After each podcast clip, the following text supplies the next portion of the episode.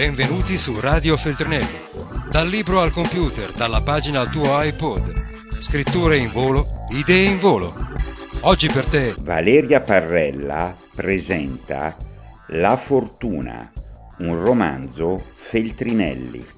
La fortuna è il romanzo di Lucio, eh, un ragazzino che si muove a Pompei, però tra il 62 e il 79 d.C., quindi proprio gli anni importanti per questa città. Vi si muove con la naturalezza di chi non sa che sorte lo aspetti, anzi con uno che con la sorte vuole imbrigliare una certa lotta, ha a che fare con le parche, ha a che fare col titolo, non la fortuna. Lucio ha un solo occhio, ma questo per lui non rappresenta niente, perché come gli dirà Plinio il Vecchio, un limite è un limite solo se uno lo sente come un limite, se no non è niente.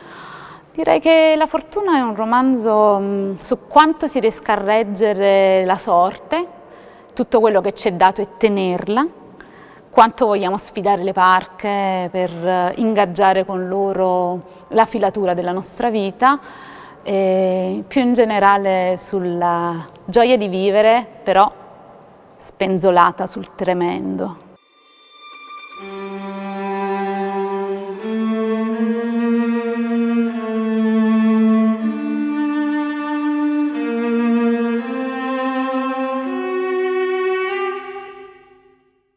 La rotta era facile, andare dove nessuno sarebbe andato. Navigando verso la nuvola ho capito che eravamo rapiti da essa, attratti come dietro un incantamento. La nuvola non era fatta di acqua, faceva piovere sì, ma pioveva cenere, uguale a quella che resta alla fine della sera nei bracieri.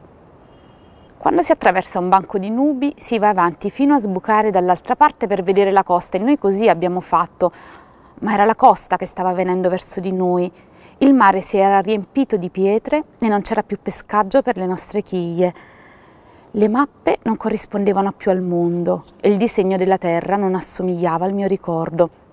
A quel punto i marinai sono impazziti per la paura e non potevamo che tornare indietro. Sotto i nostri scafi non c'era più acqua, dovevo impartire l'ordine, subito. Del resto ci sono solo due modi di vivere. Uno e avere sempre paura.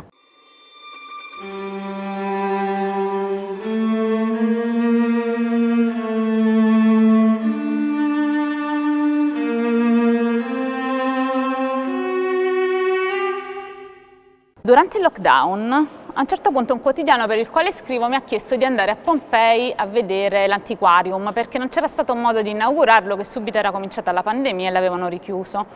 E quindi mi sono trovata ad arrivare a Pompei in un periodo in cui passavano pochissimi treni, ci sono arrivata con un regionale, con un'autocertificazione, per strada non c'era nessuno, non c'erano bancarelle, non c'erano turisti. A un certo punto camminando lungo il viale che costeggia gli scavi archeologici mi sono girata e ho detto adesso entro da Porta Nocera. Poi mi sono guardata intorno, non c'era nessuno, non c'erano neppure targhe e mi sono chiesta ma io come lo so che questa si chiama Porta Nocera? E allora mi sono ricordata di una cosa. Mia madre ha lavorato per tutta la vita agli scavi di Pompei, era una biologa, ma il suo ufficio, a differenza degli altri funzionari, non era nei edifici della sovrintendenza, era proprio all'interno degli scavi di Pompei. Per cui io ragazzina, quando andavo a trovare mamma sul lavoro, andavo in orari che, in cui non c'erano turisti, tipo entravo al tramonto, i, i, turisti sciamavano uscendo e io entravo. A volte mamma mi diceva eh, aspetta devo consegnare una carta oppure devo passare il badge, allora le dicevo va bene io intanto mi vado a fare una passeggiata via dell'abbondanza oppure ti aspetto al foro. E allora tornare in un'epoca di pandemia, quindi in un'epoca in cui non c'era più nessuno, mi ha fatto ri ricordare all'improvviso di questo momento, però non è proprio un ricordo, è proprio un'altra cosa, è un'annizione, cioè una cosa che ti succede e arriva da un punto della tua infanzia, della tua adolescenza che non ricordavi più, che pensavi di aver dimenticato. Questo mi ha fatto pensare una cosa, che nei momenti di crisi Pompei ci racconta, continua a raccontarci delle cose. Cioè che cosa continua a raccontarci? L'importanza della memoria. Quindi mi sono fatta un passaggio nella memoria mio che però secondo me era motivato da un passaggio della memoria collettivo. In qualche modo questo è un libro completamente lontano da quello che in genere faccio, cioè parlare di donne, di contemporaneità di Napoli, ed è in qualche modo il più autobiografico dei miei libri. Radio Feltrinelli, Tieni la mente a sveglia, non smettere di leggere. Resta collegato a questo podcast